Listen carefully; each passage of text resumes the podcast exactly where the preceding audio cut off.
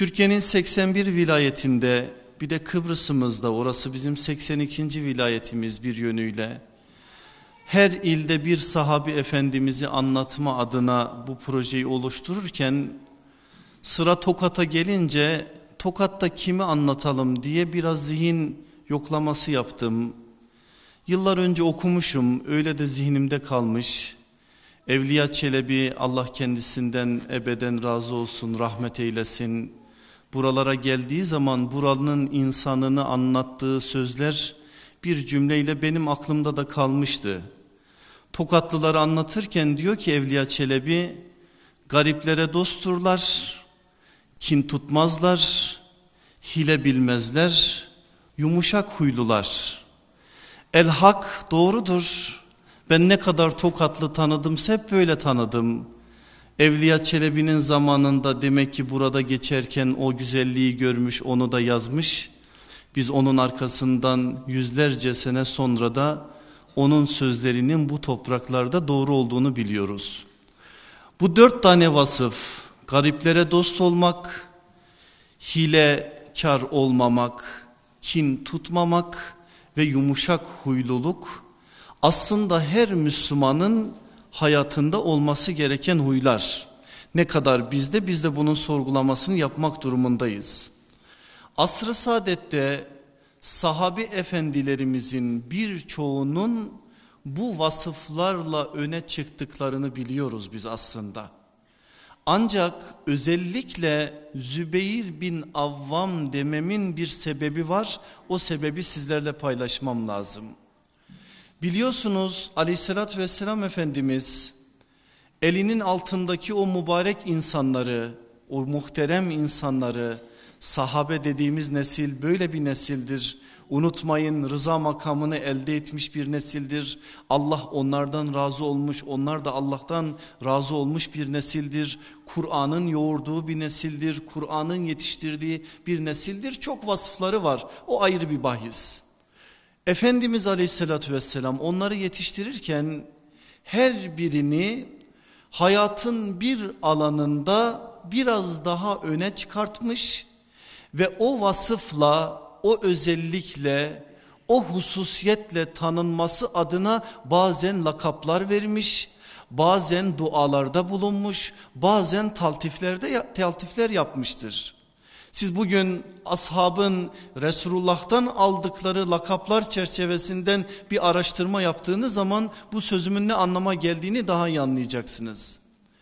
Bahse konu olan şahıs Zübeyir bin Avvam radıyallahu anha söz geldiği zaman Resulullah sallallahu aleyhi ve sellemin elinin altında adını bildiğimiz 10 bin sahabiden hiçbirine vermediği ve sadece ona has kıldığı ama bizim Kur'an'dan okuduğumuz ama bizim geçmiş peygamberlerden duyduğumuz bir kelimeyi bir kavramı Hazreti Zübeyir'in şahsında öne verdiğini görüyoruz.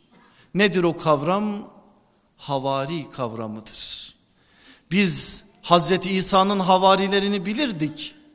Ama özellikle Efendimiz Aleyhisselatü Vesselam'ın her peygamberin havarisi vardır.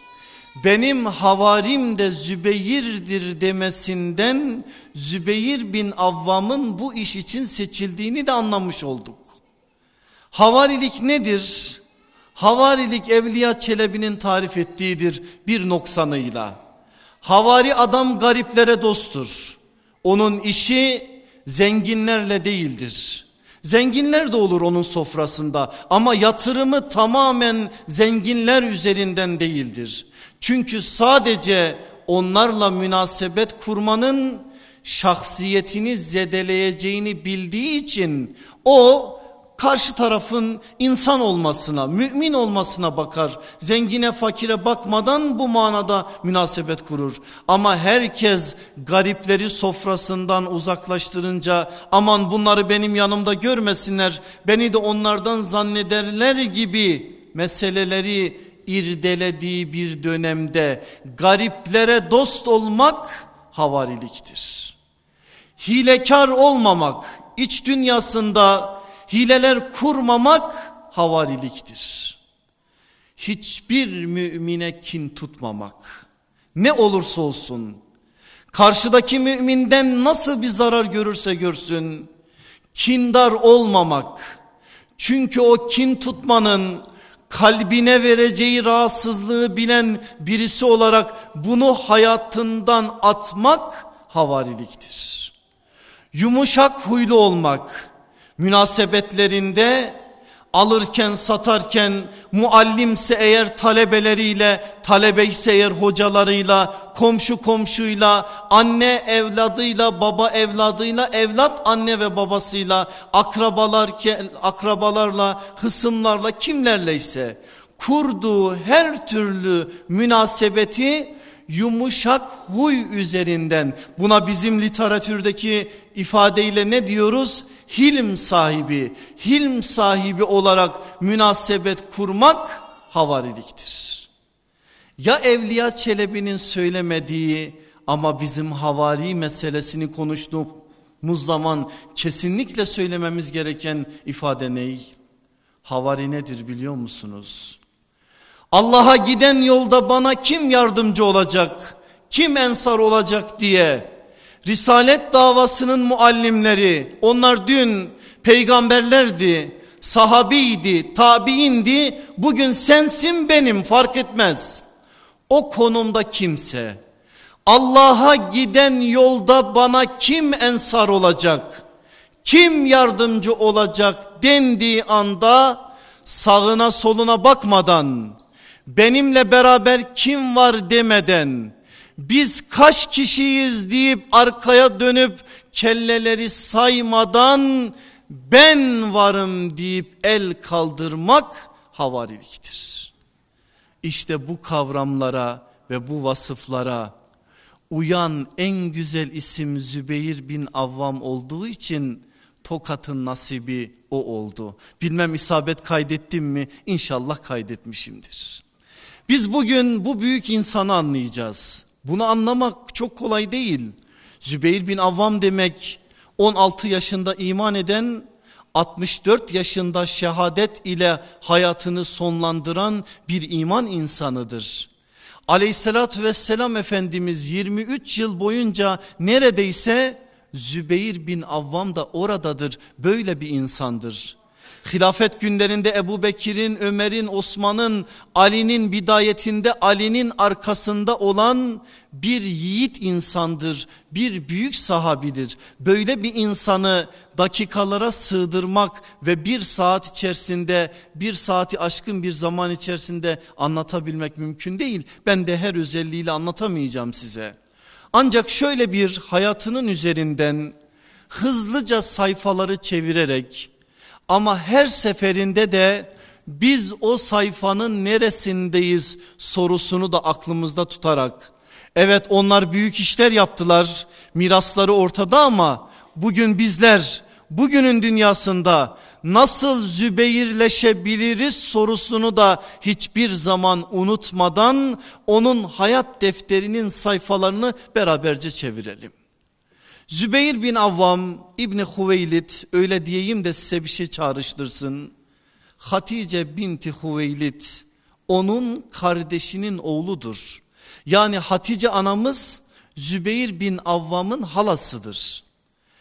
Diğer taraftan da anne tarafından da Zübeyir bin Avvam'ın annesi kim? Safiye anamız. Safiye anamız da Resulullah'ın halası. Bakın nasıl birinden bahsediyoruz. Bir taraftan Hatice anamız onun halası. Bir taraftan Zübeyir'in annesi Safiye Efendimizin halası. Böyle bir yakınlığı var o eve ve o haneye. Babası Avvam İbni Hüveylid Ficar harpleri diye bilinen harpler sırasında Mekke tarihini kısmen bilenler, nübüvvet öncesi hayatları bilenler o savaşları bileceklerdir.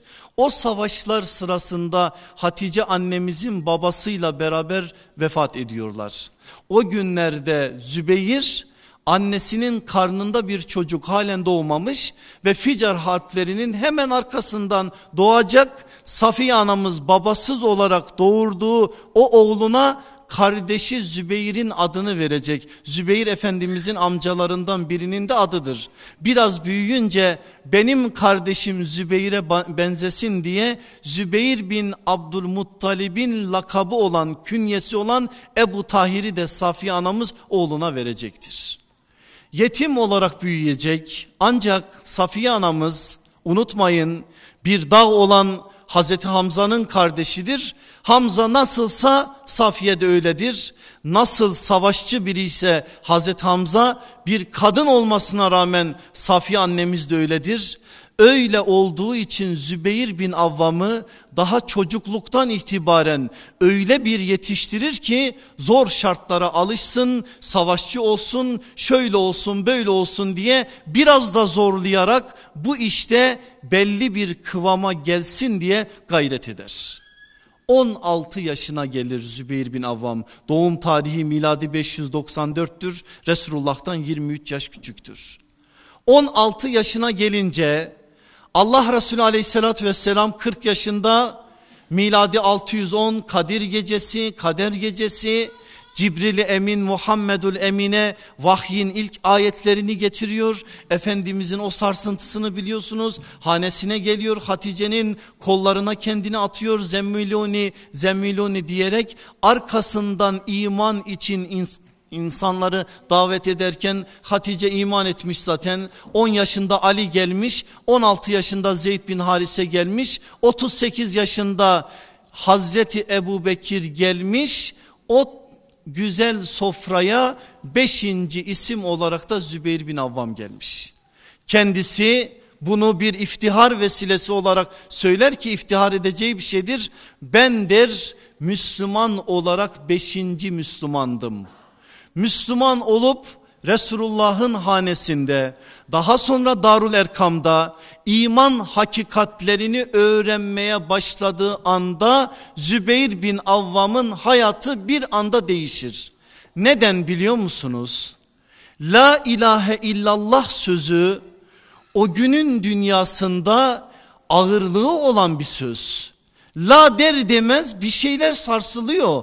Biz bugün bu kelimeleri bu cümleyi çok rahat söylüyoruz. Söyleyenin de söylemeyenin de hayatında bir şeyler değişmiyor ama o günün dünyasında Ebu Bekir la ilahe illallah deyince bir şeyler değişiyordu hayatında.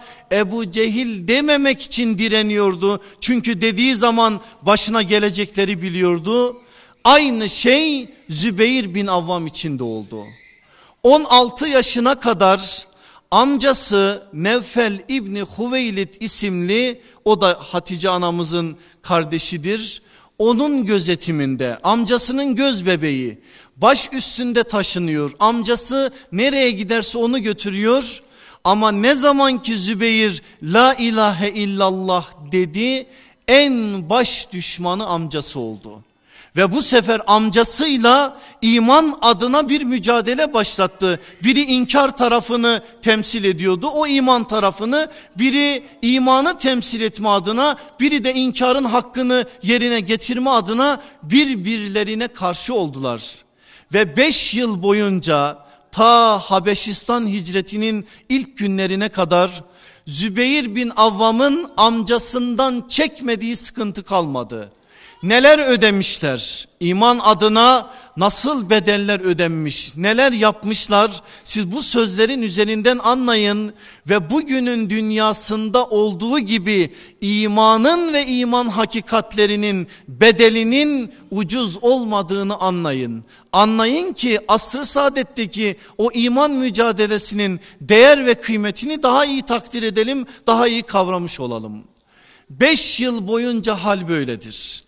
Ben özetliyorum sadece size neler çektiklerini bir anlatsam size hasıra serilip evin tavanından aşağıya asılması mı ateş yakılıp duman verilip o dumanla işkenceye tabi tutulması mı? Yani o günkü şartlar içerisinde bir insanın takatini zorlayacak ne varsa Zübeyir bin Avvam bunları yaşadı.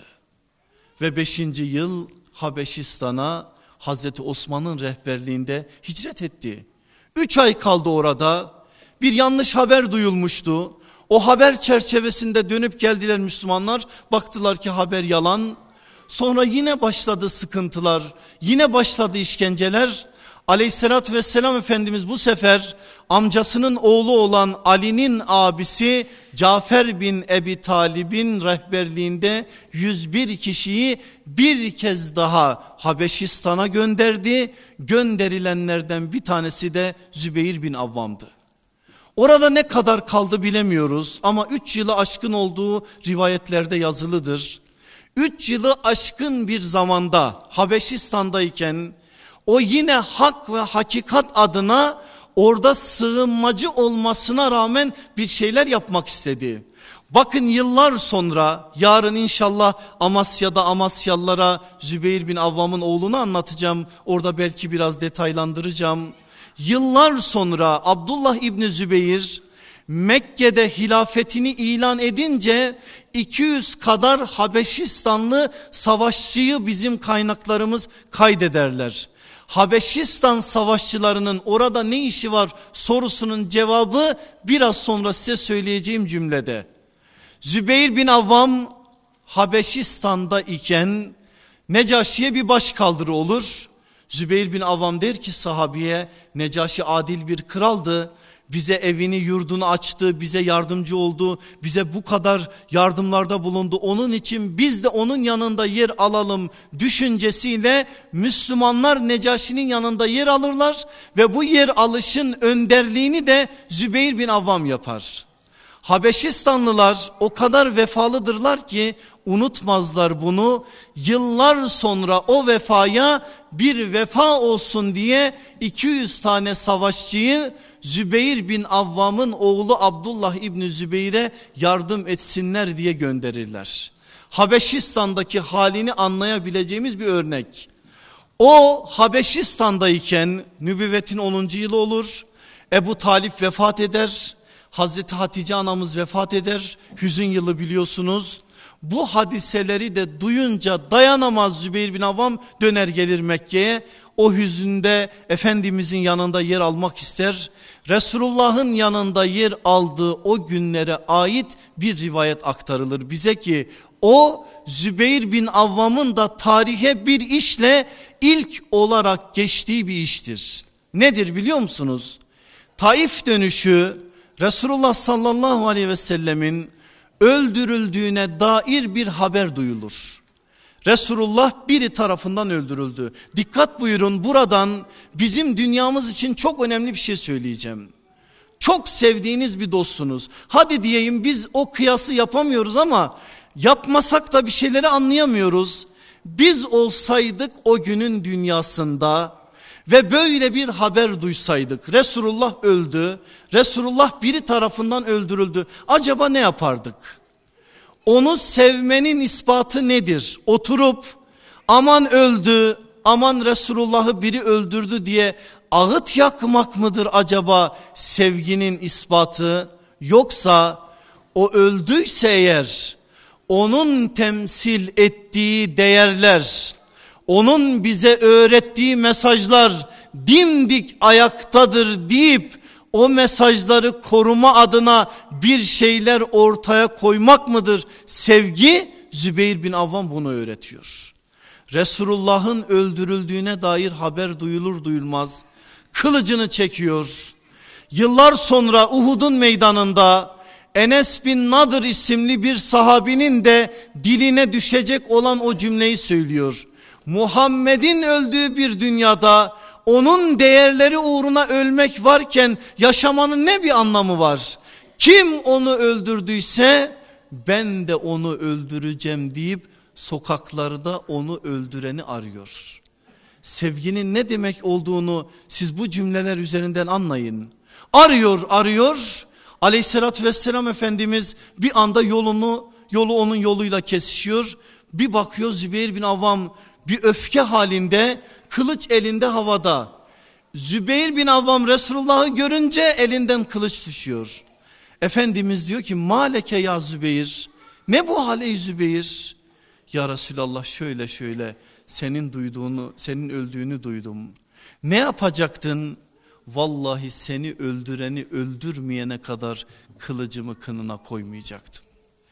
Açın İslam tarihini Allah yolunda kılıcı çeken ilk sahabi kimdir sorusuna cevap arayın. Bakın kimin adını göreceksiniz.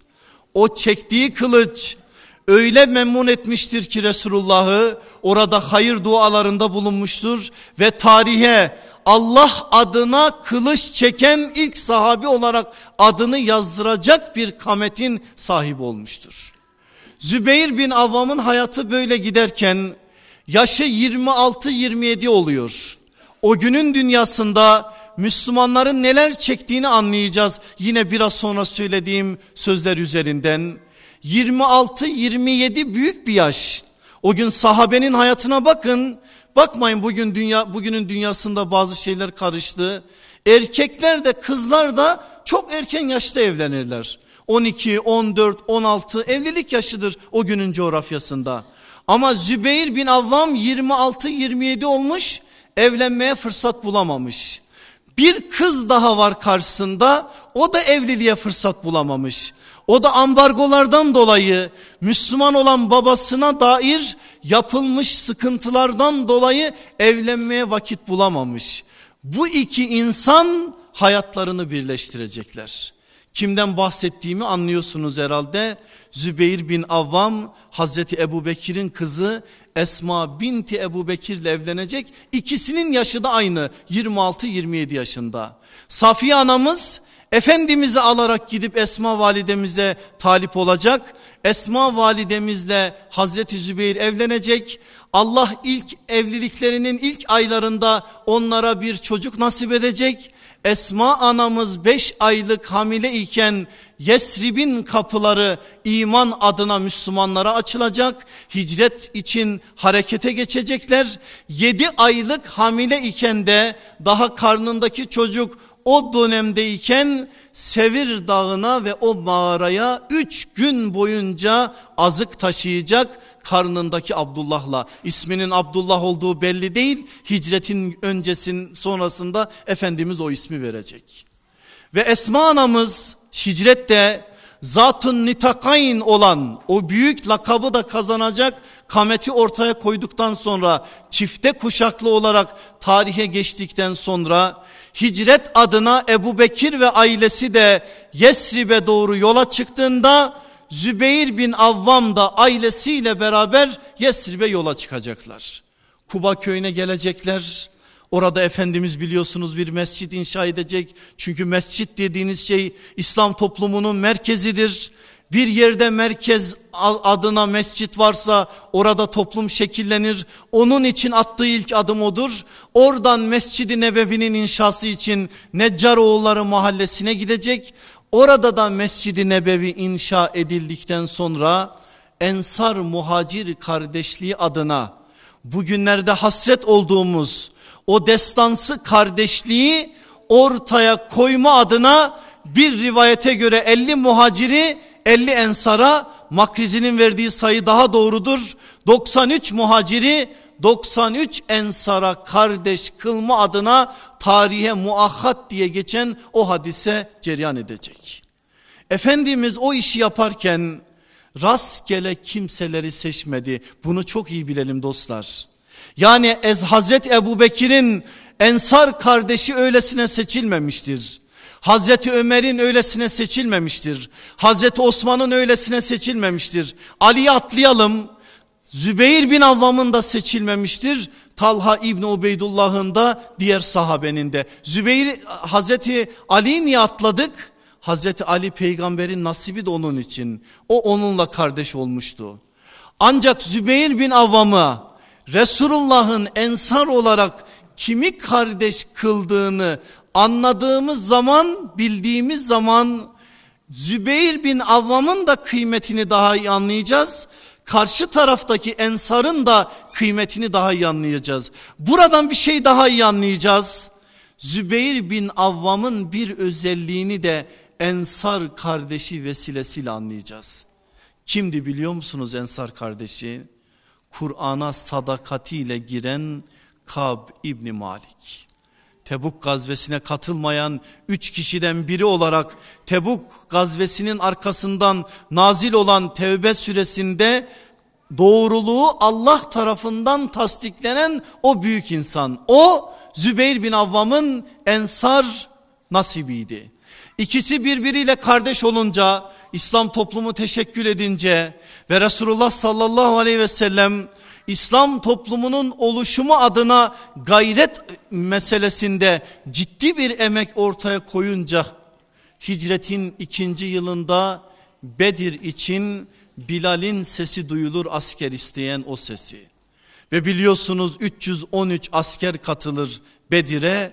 O 313 askerden iki tanesidir Zübeyir bin Avvam ve Kab İbni Malik. Efendimiz alır 313 askerini Medine'den 160 kilometre uzaklıkta Bedir. 160 kilometrelik yolu zorlu bir yol o yolu tamamlar Bedir'in meydanına gelir. Bedir uzun bir süreçtir oraları ben anlatmayacağım size. Savaşın başlamasına an kala Allah Resulü şöyle bir askerlerine bakar. İki tane atlısı var Resulullah'ın. 313 asker Müslümanlar karşı taraf 950 asker Karşı tarafın 200 süvarisi var. Müslümanların tek iki süvarisi var. Efendimiz süvarilerden bir tanesini sağa bir tanesini sola geçirmiş. Sağda Zübeyir bin Avvam solda Miktat İbni Amr şöyle askerlerini süzüyor. O kadar içinden farklı duygular besle, beslemiş ki Efendimiz öncesinde Ariş Mescidinde meleklerin yardım edeceğinin müjdesini de almış. Öyle askerlerini süzerken Zübeyir bin Avvam'ın o ihlas üzere aşk üzere duruşunu şöyle bir süzdükten sonra ey Zübeyir diyor lebbeyk ya Resulallah deyip karşılık veriyor. Melekler inecekler yardım için Bedrin meydanına. Biliyorum ki diyor inecek her meleğin bir nişanesi bir alameti vardır. Keşke sizin de bir alametiniz nişanınız olsa da meleklerle insanlar o alametlerinin üzerinden ayrılsalar. Tamam ya Resulallah diyor. Artık nereden buluyorsa güneşin ışıklarını andıran bir sarılıkta öyle tasvir ediyor İbni Hacer el İsabe'de bize sarı bir sarığı başına sarıyor. Aleyhissalat vesselam Efendimiz onun o sarığını görünce öyle bir hoşuna gidiyor ki o anda da Zübeyir için hayır dualarında bulunuyor. Bedrin arkasından duyuyoruz Resulullah'tan. O kadar hoşuna gitmiş ki demek ki Cenab-ı Hak o gün Bedrin meydanına gönderdiği melekleri Zübeyir'in sarığının nişaneleriyle göndermiş. Ve Resulullah'ın verdiği müjde bu. Vallahi o gün Bedrin meydanına inen melekler Zübeyir gibi sarı sarıklarla indiler. O kadar hoşuna gitmiş Resulullah'ın onun hoşuna giden Mevla'nın hoşuna gider. Mevla da öyle ikramında bulunur. O gün Bedrin meydanında melekler tabir caiz ise eğer Zübeyirleşerek indiler. Zübeyir bin Avvam Bedrin meydanında bir yıldız bir yiğit 70 tane müşrik öldürülüyor biliyorsunuz.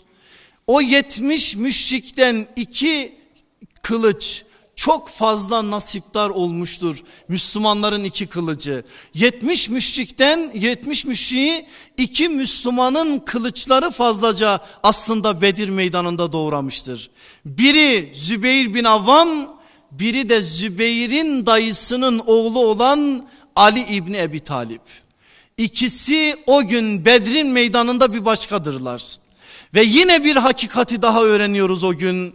Asabiyet adına her şeyleri ayaklar altına alan o insanlar Kur'an'ın Yevmul Furkan dediği Bedir günü kendi babalarıyla, oğullarıyla, amcalarıyla kılıç kullanmak zorunda kaldılar. Kullananlardan bir tanesi Zübeyir bin Avvam'dı ve Zübeyir bin Avvam öz amcası Nevfel İbni Huveylit'i Bedrin meydanında doğrayacaktı. İman böyle bir şey. Fark günü Yevmul Furkan demesi Kur'an'ın bundan dolayıdır. Bedir ayrıştırıyor. İmanla inkarı hidayet ile dalaleti, iyi ile kötüyü ayrıştırıyor. O gün o meydanda da bunlar çok net bir biçimde ayrılacak. Zübeyir bin Avvam da hiçbir sıkıntıya kapı açmadan hak adına ayrıldığının göstergesini orada ortaya koyacak. Bedir'de Resulullah'ı memnun ederek gelecek. Uhud'un meydanında biz onu aynı halde görüyoruz. Nicelerinin dağıldığı, nicelerinin başka yerlere, başka mülahazalara kapı açtığı o meydanda Zübeyir bin Avvam sabit kadem durarak Resulullah'ı memnun eden ilk halkadan yani 20 sahabiden bir tanesidir. Sarsıntı onda yok. İhlas ve aşk adına öyle bir kamet var ki Uhud'un meydanında da Resulullah ondan memnun olacak. Gelin hendeye havari olma o lakabını, o vasfı kazanacağı yer orası. Hendek zor bir savaş. 12 bin ahsap ordusu, hizipler ordusu, Müslümanların sayısı 3 bin. Efendimizin bir istihbarat teşkilatı var. Haber alıyor. Gelen sayı fazla olunca nasıl bir savunma yapalım diyor. Herkes bir görüş beyan ediyor. İranlı Selman da bir görüş beyan ediyor. Ya Resulallah diyor biz İranlılar sayıca fazla olan düşmanla karşılaşmak zorunda kalsak hendekler kazardık diyor. Efendimiz Selman'ın görüşünü kabul ediyor. Beş buçuk kilometre uzunluğundaki o hendekler kazılıyor. Hendekler kazılıyor düşman geliyor. Düşman karşı tarafta Müslümanlar hendeklerin bu tarafında arkada da ciddi bir sıkıntı var. Nedir biliyor musunuz? Kur'an anlatıyor bunları bize. Arkada da Yahudiler var. Kurayza oğulları arka tarafta aslında Medine vesikası diye bir anlaşma olmuş. O anlaşmaya göre Medine'ye dışarıdan saldırı olduğu zaman Yahudiler de Müslümanların yanında yer almaları lazım ama tarih yazmamış ki Yahudinin söz tuttuğunu o günde tutsun, yarın da tutsun. Böyle bir şey yok. İhanet onların artık damarlarına işlemiş. Her zaman için ihanet onlar için ayrılmaz bir parça. O günde orada ihanet adına bir şeyler yapıyorlar. Ağızlara kalplerin geldiği yer, yüreklerin ağızlara geldiği yer. Kur'an'ın tasviri böyle. Korkudan yüreklerin ağızlara geldiği yer. Arkada düşünün çoluk çocuğunuz var. Kadınlarınız arka tarafta. Önünüzde düşman var ve arkanızda sınır tanımayan bir ihanet çetesi var. Efendimiz aleyhissalatü vesselam bütün çocuklarını, hanımları, ensarın çocukları, muhacirin çocukları hepsini büyük bir kasra, büyük bir surlarla çevrili saray diyelim. Saray gibi kasır aslında büyük bir ev demektir. O evin içerisine koymuş. Bütün sahabi de Hendek meydanında olduğu için eline kılıç alma gibi bir kabiliyeti olmayan Hassan İbni Sabit isimli şair sahabi de onların başına koymuş. Safiye anamız da onların komutanı aslında. Zübeyir'in anası. Orada o da o çocuklarla o kadınlarla ilgileniyor. Orası o kadar önemli bir nokta ki Efendimiz bir sahabi geride bırakamıyor. Çünkü karşıda 12 bin kişilik bir ordu var. Böyle bir zeminde Efendimiz aleyhissalatü vesselam dehşet içerisindeyken Arkada Yahudilerin ne yaptığını bilmiyor. Kadınlardan haber yok. Onlar ne yaptıklarını bilmiyor. Bunun için kim bize Kurayza oğullarından haber getirecek diyor. Havarilik neydi? Allah için Allah adına bir iş meselesi adına bir şey duyulduğunda sağına soluna bakmadan ben diye bilmek havarilikti. İşte Zübeyir bin Avvam'ın o anda yaptığı şey o. Ben ya Resulallah diyor. Ben gider haber getiririm. Git diyor. Atına biniyor, hızlı bir biçimde gidiyor. Kurayza oğullarını gözlüyor. Bakıyor ki ihanet içindeler, dönüp geliyor. Ya Resulallah diyor böyle böyle Yahudiler rahat durmuyor. Aradan bir müddet geçiyor, Efendimiz huzursuz. Ey Zübeyir diyor, Kurayza oğullarından bir daha haber getirir misin? Evet ya Resulallah diyor. Hiç bir daha ben gittim bir daha başkası gitsin. Bu tarz şeylere kapı açmadan. Tamam ya Resulallah diyor. Gidiyor dolaşıyor. Evet Yahudilerde sıkıntılar var. Dönüp geliyor. Bir daha gidiyor. Üçüncü kez dönüp geliyor. Gelirken anasından da haber getirmiş. Anası ne yapmış? Yahudiler demişler ki bir çete kurmuşlar. Burada Müslümanların çocukları var. Biz onları eğer esir alırsak Müslümanların sırtını yerine yere getiririz. Bir bakın bakalım içeride kim var diye bir ekip gönderiyorlar oraya. Safiye anamız da bakıyor ki dışarıdan ses geliyor. Hassan bin Sabit'e diyor ki Hassan diyor bak dışarıda sesler var çık bakalım neyin nesi. Hassan diyor ki ben çıkamam ben korkarım diyor. O öyle birisi yadırgamayın bunu da Hassan bin Sabit kan görünce düşüp bayılan birisi. Ama Allah ona savaşçılık gibi bir hususiyet vermemiş. Öyle bir hususiyet vermiş ki yüzlerce savaşçının yapamayacağını. Onun öyle bir dili var ki dili kılıçtan daha keskin. Resulullah da bunu bildiği için Hassan bin Sabit'ten savaşçılık beklemiyor. Ondan beklediği şey kılıcını hak adına hakikat adına kullanmasıdır. Bakıyor ki Safiye anamız çıkacağı yok. Bir çadır direği alıyor. Kadın haliyle kendisi dışarıya çıkıyor. Bakıyor ki evet bir Yahudi var. O anda o çadır direğiyle Yahudi'yi orada öldürüyor. İçeriye giriyor. Hasan diyor adamı ben öldürdüm. Bak o surların dibinde bekleyenler var. Sen bu adamı oraya doğru götür aşağıya doğru at bilsinler bizim sahipsiz olmadık, olmadığımızı. Arkadaşlarının öldürüldüğünü görünce onlar bize yaklaşmaz. Sen bunu yap ki bize zarar vermesinler. Hasan bin Sabit diyor ki vallahi yapamam. Safiye anamız yine bir kadın haliyle sürükleye sürükleye o öldürülen Yahudi aşağıya atıyor. Yahudiler arkadaşlarının öldürüldüğünü görünce çıkmaktan korkuyorlar çıkmaya ve muhakkak orada askerler var deyip vazgeçiyorlar. Zübeyir üçüncü kez Efendimiz'e meseleyi anlatırken bunu da anlatıyor.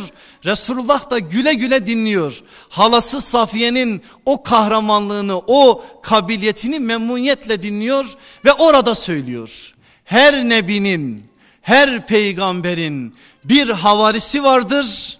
Benim havarim ise Zübeyir bin Avvam'dır. Bu büyük bir müjde. Ancak hadiseyi Abdullah İbni Zübeyir bize aktarırken biraz farklı aktarıyor. Diyor ki o gün biz o kadınların olduğu yerdeydik. Ben daha 5-6 yaşlarındayım. Boyum yetişmiyor. Ebu Seleme'nin oğlu var. Ömer İbni Ebu Seleme, Ümmü Seleme validemizin oğlu. O da 11-12 yaşlarında. Ona dedim ki çıkar beni omuzlarına ben şöyle bir bakayım ne yapıyorlar onları seyredeyim. Beni çıkardı baktım ki babam atın üstünde koşup bir Kurayzoğulları mahallesine gidiyor geri geliyor. Biraz sonra bir daha koşuyor bir daha geliyor. Merak ettim ama bir şey söyleyemedim. Öylece döndük geldik savaştan. Babama sordum dedim ki ben seni o halde gördüm neydi? Sen gördün mü diyor Zübeyir bin Avvam gördüm. Gel oğlum ne olduğunu anlatayım. Olayı anlatıyor bir ziyade ile. Ben üçüncü kez Resulullah'a o hadiseyi anlattığım zaman Allah Resulü bana dedi ki anam babam sana feda olsun ya Zübeyir. Dikkat buyurun anam babam sana feda olsun ifadesi sahabenin Resulullah'a kullandığı bir ifadedir. Hangi sahabi Resulullah'la konuşursa önüne çıktığı zaman huzuru nebiye söz şu. Fedeke ebi ve ummi ve nefsi ya Resulallah. Anam babam nefsim sana feda olsun ya Resulallah. Ama Efendimiz aleyhissalatü vesselam iki sahabiye bu ifadeyi kullanmıştır. Uhud günü önüne oturup Resulullah'ı savunmak için ok atan ok attığı için oku biten ve atılan okları Resulullah toplayıp uzattığı şahıs dayısının oğlu Sad bin Ebi Vakkas ona okları uzatırken Resulullah'ın sözü şu İrmi ya Sad fedeke ebi ve ummi at ey Sad anam babam sana feda olsun. Aynı söz Hendek günü Zübeyir bin Avam için kullanılıyor. Resulullah'ın bu iki insana bu ifadeleri kullanması çok şey ifade eder. Onun değerini ve kıymetini anlama adına. Hendek'ten sonra aklınıza ne geliyor? Ne geliyorsa Zübeyir bin Avvam oradadır. Mekke fethinde, öncesinde Hayber'de, öncesinde Umretül Kaza'da, öncesinde Hudeybiye'de, sonrasında veda haccında Resulullah'ın hayatının her sayfasında o vardır. Efendimiz vefat ediyor. Hazreti Ebu Bekir ümmetin halifesi oluyor. Hazreti Ebu Bekir hem de Zübeyir bin Avam'ın kayınbabasıdır. Hazreti Ebu Bekir'in iki buçuk yıl boyunca yanındadır. Hazreti Ebu Bekir vefat edip Hazreti Ömer başa geçince on buçuk yıl boyunca Zübeyir bin Avvam Hazreti Ömer'in elinde tabir caiz ise eğer çekilmiş bir kılıçtır. O kadar memnundur ki Hazreti Ömer ondan üç şey söyleyeyim siz ne kadar memnun olduğunu anlayın. Ne zaman asker istenilse cephelerden bazen bazı isimleri gönderir Hazreti Ömer. Gönderirken o isimlerin değerine ait de şöyle bir şey söyler. Cephe komutanına hitaben sana öyle askerler gönderiyorum ki her biri bin kişiye bedeldir. Bin kişiye bedel olmak ne demek? Zübeyir bin Avvam olmak demek. Hazreti Ömer'in dünyasından Zübeyir bin Avvam'ın değerini siz buradan anlayın. Başka bir gün ne diyecek biliyor musunuz Hazreti Ömer? Zübeyir İslam'ın sarsılmaz direklerinden bir direktir. Eğer bunu Hazreti Ömer söylüyorsa ve Hazreti Ömer bunu Zübeyir bin Avvam için söylüyorsa siz anlayın artık değer ve kıymetini. Ya sonunda Hazreti Ömer yaralandı yatağa düştü. Arkasından yeni halifenin seçilmesi adına baskılar yapılıyor. Dikkat buyurun hilafet ile saltanat arasındaki farkı bunun üzerinden anlayın. Gelip diyorlar ki Ömer kendinden sonra birini ata. Hayır diyor Ömer. Ben on buçuk yıldır sizin yükünüzü taşıdım. Şimdi bana yine mi taşıtacaksınız yükünüzü? Ben sizi öyle yapmayacağım. Ne haliniz varsa görün. Zorluyorlar ve oğlu Abdullah İbni Ömer'in onun yerine konması adına yani halife olarak atanması adına zorluyorlar. Hazreti Ömer'in sözü şu bir evden bir kurban yeter. Hazreti Ömer yönetim işini böyle görüyor. Bir evden bir kurban yeter. Sonra zorlamaya fazlalaşınca 6 kişilik bir şura heyeti seçiliyor. O gün o şura heyeti içerisinde Zübeyir bin Avvam da var. Şura heyetinin başkanı da Abdurrahman İbni Af'tır biliyorsunuz. O şura heyeti üçüncü halife olarak Hazreti Osman'ı seçiyor. İlk biat edenlerden birisi de Hazreti Zübeyir oldu. Hazreti Osman'ın hilafet günleri zor günler. İslam tarihini biraz okuduğunuz zaman ne kadar zor olduğunu anlayacaksınız. Zannetmeyin ki derin devlet meselesi bugünün meselesidir ve çağdaş bir meseledir. Hayır.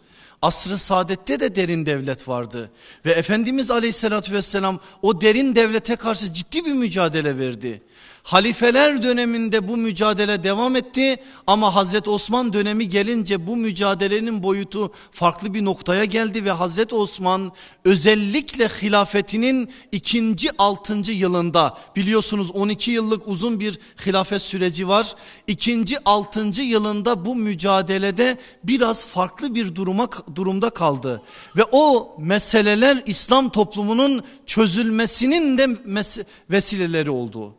O günlerde Zübeyir bin Avvam da İslam toplumunun çözülmemesi adına gayret gösterdi ama iş işten geçmişti bir kere. Çünkü o günler artık İslam toplumu belli şeyleri korumama, koruma adına zaafiyet gösterince sıkıntılar baş göstermiş. En sonda Hazreti Osman'ın şehadetiyle neticelenmiş. Sonra Hazreti Ali'ye biat edilmiş. Sonra da Hazreti Osman'ın kanının bedelini sorma adına insanlar Hazreti Ali'nin karşısına dikilmişlerdi. Biliyorsunuz o sıkıntıları o sıkıntılara da fazla girmeyeceğim. Ancak hicretin 36. yılında İslam ümmeti bir kardeş kavgası olan Cemel'e ne yazık ki o biraz önce size bahsettiğim asr-ı saadetteki derin devletin telkinleriyle geldiler. Basra'nın yakınlarında Cemel vakasının olacağı o meydanda İslam toplumu, İslam ümmeti iki cepheye ayrıldı. Ayşe anamız bir tarafta, Hazreti Ali bir tarafta birbirlerine kılıç çekecek bir hale geldiler. O günlerde Hazreti Ali kan dökülmemesi adına elinden geleni yaptı. Öyle ki Kaka İbni Amr isimli bir sahabe efendimizi karşı tarafa gönderdi. Karşı tarafta Ayşe anamız var. Talha İbni Ubeydullah var. Zübeyir bin Avvam var. Onları ikna etmek için gayret gösterdi. Yapmayın etmeyin dedi ve onları ikna etti. Kendi tarafını da ikna etti. Asr-ı saadetteki derin devletin işleyişi nasıl oldu onu anlatıyorum bakın size. Ertesi sabah namazdan sonra taraflar toplanacaklar ve belli anlaşma üzerine bir metin yazılacak. O anlaşma üzerine de sulh ortamı sağlanacak ve iki ordu tekrardan Basra'dan Mekke'ye ve Medine'ye dönecek. Gece ne oldu biliyor musunuz?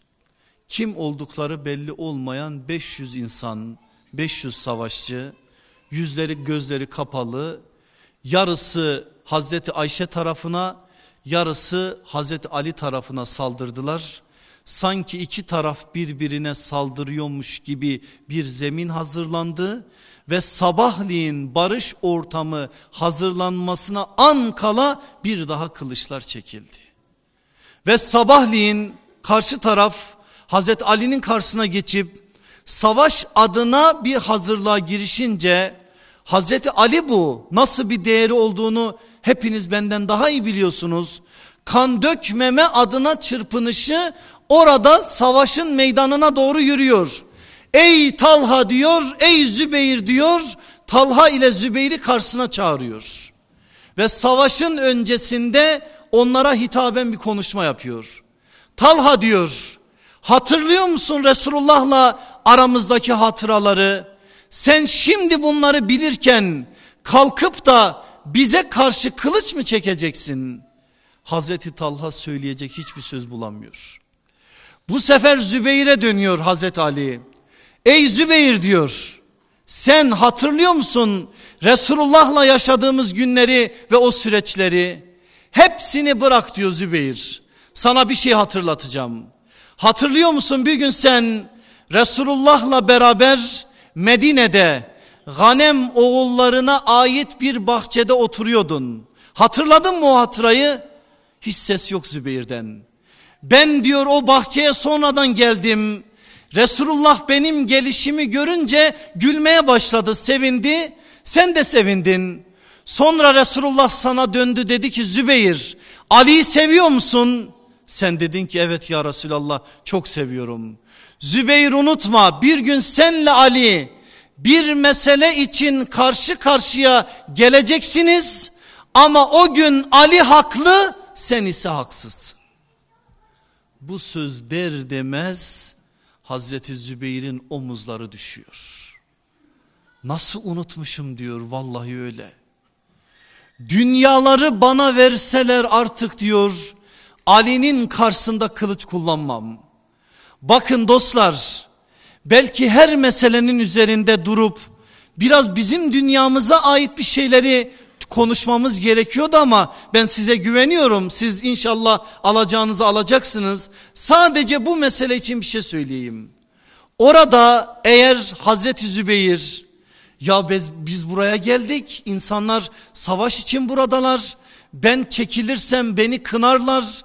Beni yadırgarlar, bana kötü söz söylerler, şunu yaparlar, bunu yaparlar gibi mülahazalara kapı açabilirdi. Ancak yapmadı. Neden? Çünkü büyüklerdeki büyüklük alameti yanlış yaptığı zaman yanlışını kabul etmektir. Küçüklerdeki küçüklük alameti ise yanlışını savunmaktır. Aslında Hazreti Zübeyir'in o savaş meydanında yaptığı o iş, attığı o adım bize bunu gösteriyor. Biliyorsunuz Hazreti Hasan da bir mesele üzerine hilafetten vazgeçti. Kınadılar onu tarihe geçecek bir söz söyledi ki o söz hepimizin zihninde kalbinde yer edinsin. Ne dedi biliyor musunuz? Resulullah'ın oğlu olan Hazreti Hasan öyle diyor sahabe biz de öyle diyelim. Resulullah'ın torunu ama ona öyle hitap ediyorlar. Ey Resulullah'ın oğlu diyorlar biz de öyle diyelim. Resulullah'ın oğlu ne dedi? El ar hayrun minen nar. Utanmak ateşten hayırlıdır. Varsın ben bu dünyada utanayım. Varsın desinler ki karizmayı çizdi. Lanet olsun o karizmaya. Varsın benim hakkımda bir şeyler söylesinler. Ben o hatamı savunup o hatamla Mevla'nın huzuruna gidip yarın hesap defterleri açıldığı zaman mahcup olduğum zaman geri dönüşü olmayan bir mahcupluğu taşıyacağıma bugünün dünyasında bir hata yapmışsam eğer ayaklar altına alırım şerefimi, haysiyetimi, o hatamı kabul ederim. Zübeyir bin Avvam'ın Cemel'in meydanında bize öğrettiği bu. O anda kılıç elinden düşüyor. Vallahi diyor beni artık hiç kimse Ali'nin karşısına çıkaramaz. Niye diyorlar? Ali benim hatıralarım diyor. En önemli şeyi de unutmuşum bana hatırlattı. Artık savaş yok diyor. Ve dönüyor Medine'ye doğru geliyor. Abdullah İbni Zübeyir onun oğlu biliyorsunuz. Çok bahsini ettik bugün. Orada bir şey söylüyor ki bizim için o da önemli. Cemel'in meydanına geldiğimiz zaman iki de bir babam çağırıyordu beni. Bir şeyler söylüyordu. Tahmin edin bir baba oğluna savaş meydanında ne söyler? Sahabe hassasiyetinin üzerinden bugünün dünyasında eksik bıraktığımız bir noktanın inşası adına da önemli bir mesaj var. Zübeyir oğluna diyor ki Abdullah'a oğlum biliyorsun ben ticaret yapıyordum. Ticaret yaptığım için birileriyle alışverişim var. Alacaklarım var, borçlarım var. Alacaklarım hepsine feda olsun. Önemli değil. Kim verirse al. Ama ben Mevla'nın huzuruna borçlu olarak gitmek istemiyorum. Savaş meydanıdır. Eğer baban bu meydanda ölürse tek tek benim borçlularımı bul ve babanın borcunu son kuruşuna kadar öde. Neden? Çünkü Zübeyir şunu görmüş. Rahmet peygamberi ameli ne kadar olursa olsun kimin cenazesi gelmişse oraya kılmış. Bir tek zümrenin cenazesini kılmamış. Kimin? Bunun borcu var mı? Var ya Resulallah. Siz arkadaşınızın cenaze namazını kılayın ben kılmayayım demiş. Duyuyor musunuz peygamberinizin sesini? Borç konusundaki hassasiyeti duyuyor musunuz?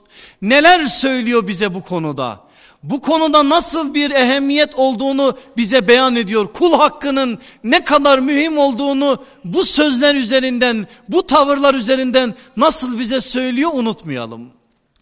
Zübeyir bin Avvam bunları duyduğu için o meydanda böyle bir söz söylüyor.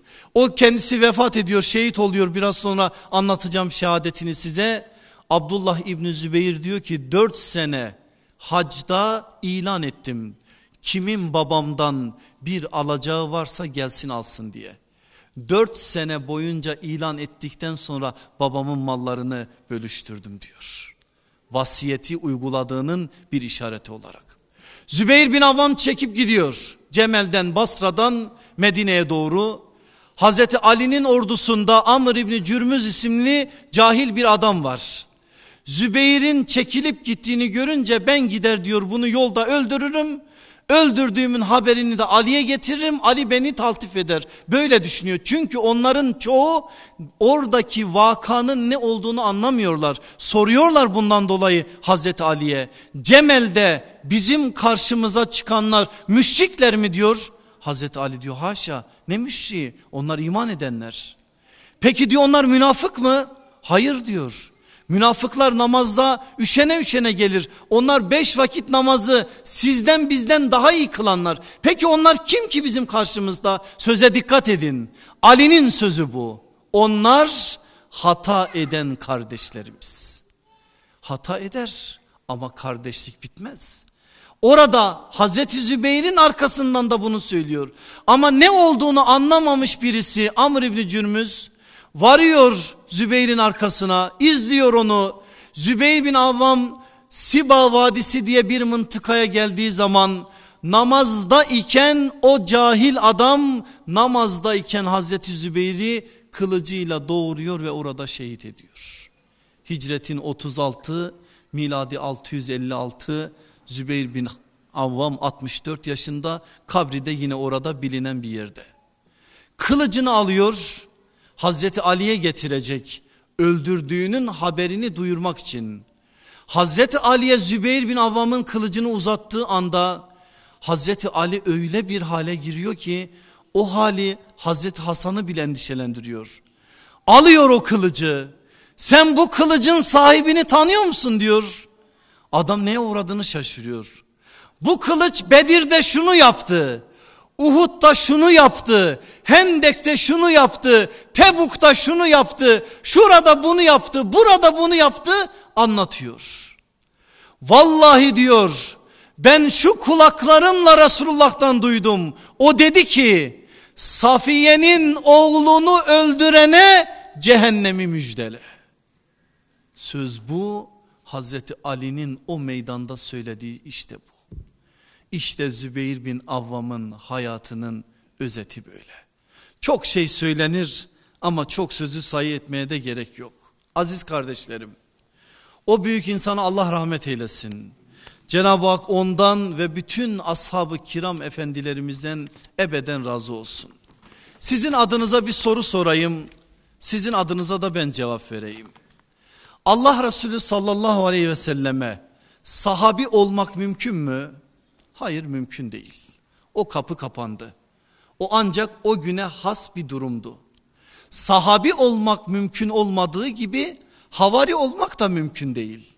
Ancak yaşadığımız zamanın sahabisi ve havarisi olmamız mümkündür.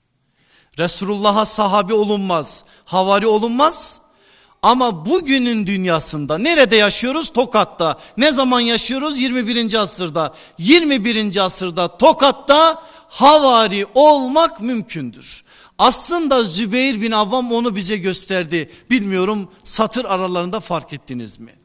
Ben şimdi 21. asırda nasıl havari olunabilir ona ait 5 cümle size emanet edeceğim. Bakın bugün regaib gecesidir. Rağbet gecesidir. Gideceksiniz inşallah televizyonların karşısına oturmayacaksınız bu saatten sonra seccadenin karşısına geçeceksiniz. Yaralı bir ümmetimiz var. 1 milyar 700 ama bir tesbih taneleri gibi darmadağın olmuşuz. Suriye'miz yanıyor, Filistin'imiz yanıyor. İslam coğrafyaları kan revan içerisinde. Yaşadığımız şu toplumda sıkıntılar var, sorunlar var. Bir sürü derdimiz, tasamız varken binlerce insan da bugün Mevla'ya el kaldıracakken bizler bunun dışında kalmamız mümkün değil. Biz de onu yapacağız. Bunu yaparken 3 ayların da başındayız biliyorsunuz. Daha Recep ayının ilk günlerindeyiz. Bir muhasebe yapmamıza da imkan olsun diye size bu beş cümleyi vereceğim. İnşallah sizler bugün biraz üzerinde duracaksınız. 21. asırda sahabi olma, 21. asırda havari olmanın yollarına, yöntemine dair Zübeyir bin Avvam'ın bize söylediği bu sözler çerçevesinde bazı şeylerin muhasebesini yaparak yarın inşallah yepyeni bir sayfa açarak 11 ayın sultanı olan Ramazan'a gümbür gümbür yürüme gibi bir noktaya inşallah geleceğiz. Beni yalancı çıkarmayacaksınız inşallah öyle de dua edeyim. 21. asırda nasıl havari olunur? Bir, İhlası hayatının esası kıl ki yaptığın her işi sadece Allah için yapabilesin ve işin neticesinde saadete erebilesin. En baş madde bu. Bir daha tekrar ediyorum. İhlası hayatının esası kıl ki yaptığın her işi sadece Allah için yapabilesin ve işin neticesinde saadete erebilesin. İhlas varsa eğer o amel salih ameldir. İhlas nedir? Allah adına ve Allah namına yapmaktır. Birçok yerde vermişimdir bu örneği. Tokat'ta da vermeme vermem için bir sakınca yok. Anlaşılması adına bunu söylemem lazım. Şimdi biz sevap işlerken, günah işlerken kiramen katibin olan melekler yazıyorlar değil mi? Sevabı da yazıyor, günahı da yazıyor. Biz sevap zannıyla bir şeyler yapıyoruz ya, meleklerimiz yazıyor. Namaz kıldık bir sıfır. Oruç tuttuk bir sıfır. Cihad ettik bir sıfır. Emri bil maruf ney anil münker yaptık bir sıfır. Allah yolunda malımızı infak ettik bir sıfır. Şiddetine göre sıfırlar artar. Bir defter düşünün ağzına kadar sıfır olsun. Matematikte bu defterin bir değeri var mı? Yok. Ama o sıfırların başına bir tane bir gelse, bir tane iki gelse mesela. Ne oldu? Sıfır birden trilyon oldu. Belki bizim hesap edemeyeceğimiz değere geldi. Nedir bu? İşte o ihlastır. Eğer sen Allah için yaptınsa o en başta bir bir var, bir iki var. Eğer Allah için yapmadınsa sıfır. Resulullah nasıl tarif ediyor bunu biliyor musunuz?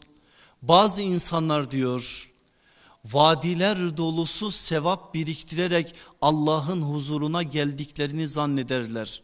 Hesap defterleri açılır bomboş. Sorarlar ya Rabbi hani onlar dünyadaki namazlar, dünyadaki iyilikler, hasenatlar nerede? Kulum benim için değildi onlar. Sen falancalar filancalar desinler diye yaptın dediler. Aldın benden ne bekliyorsun? Bitti. İşte orası pişmanlık yeridir ve Allah o duruma hiç kimseyi düşünmez, düşürmesin en zor yerdir. Onun için havari olmanın en önemli şartı olarak ihlas üzere yürümeyi biz birinci madde olarak aldık. İkincisi dostlarını sadıklardan seç ki dünyadan cennete uzanabilesin. Dostlarını sadıklardan seç ki dünyadan cennete uzanabilesin. Sadık dost insanı cennete taşırır. Ya kazip dost cehenneme taşır. Yalancılarla oturup kalkarsan Allah katında yalancı sayılırsın. Ama doğrularla oturup kalkarsan Allah'ın izniyle doğru olursun. Bakın Kur'an'ımız ne diyor? Sadık olun demiyor. Kunu maas sadıkin diyor. Sadıklarla beraber olun. Niçin? Çünkü tek başınıza sadık olamazsınız. Sadık olursunuz, başlarsınız, işi sadık olarak bitiremezsiniz. Ama sadıklarla beraber olursanız Allah'ın izniyle sadık olarak işi bitirirsiniz. Sağına soluna bak. Kaç tane sadık dostum var? Peki bana şunu demeyeceksin değil mi? Hocam hiçbir sadık bulamıyorum. Bak Resulullah ne diyor bu söze? Bütün insanlar felakette diyen adam felakettedir.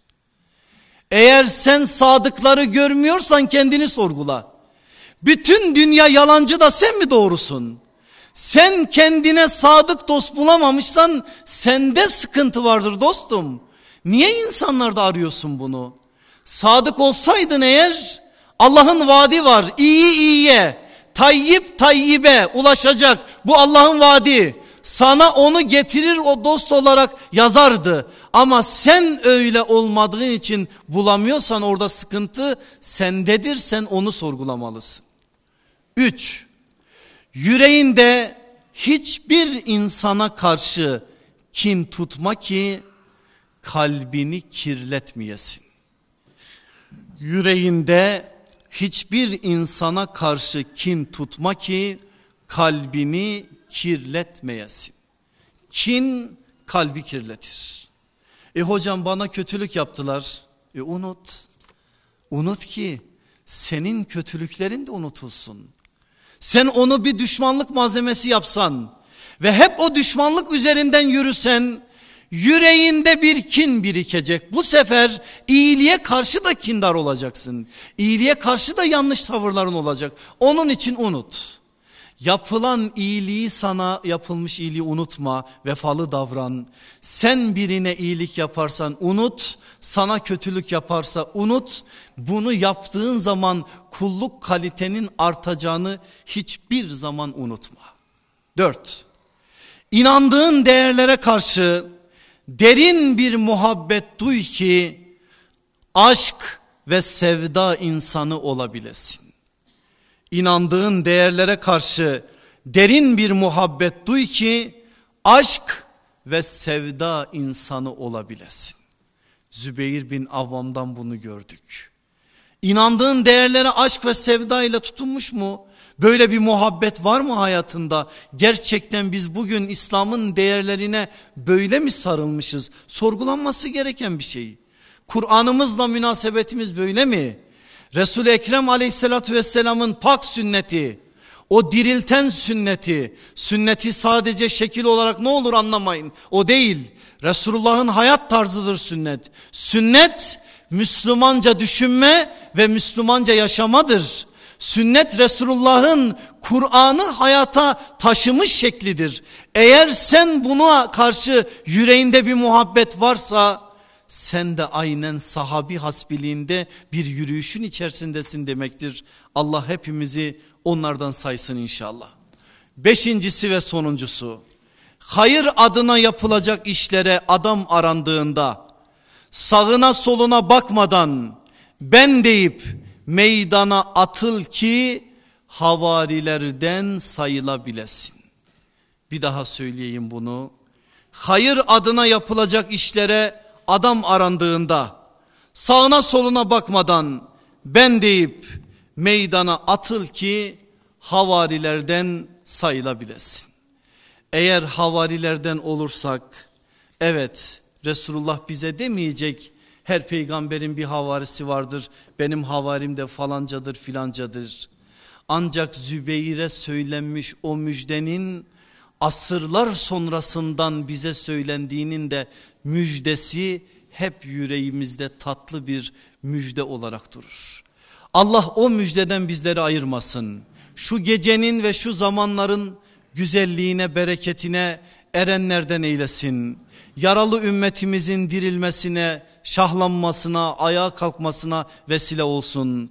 Bu topraklardaki sıkıntıların giderilmesine inşallah şu gelen günler vesile olsun.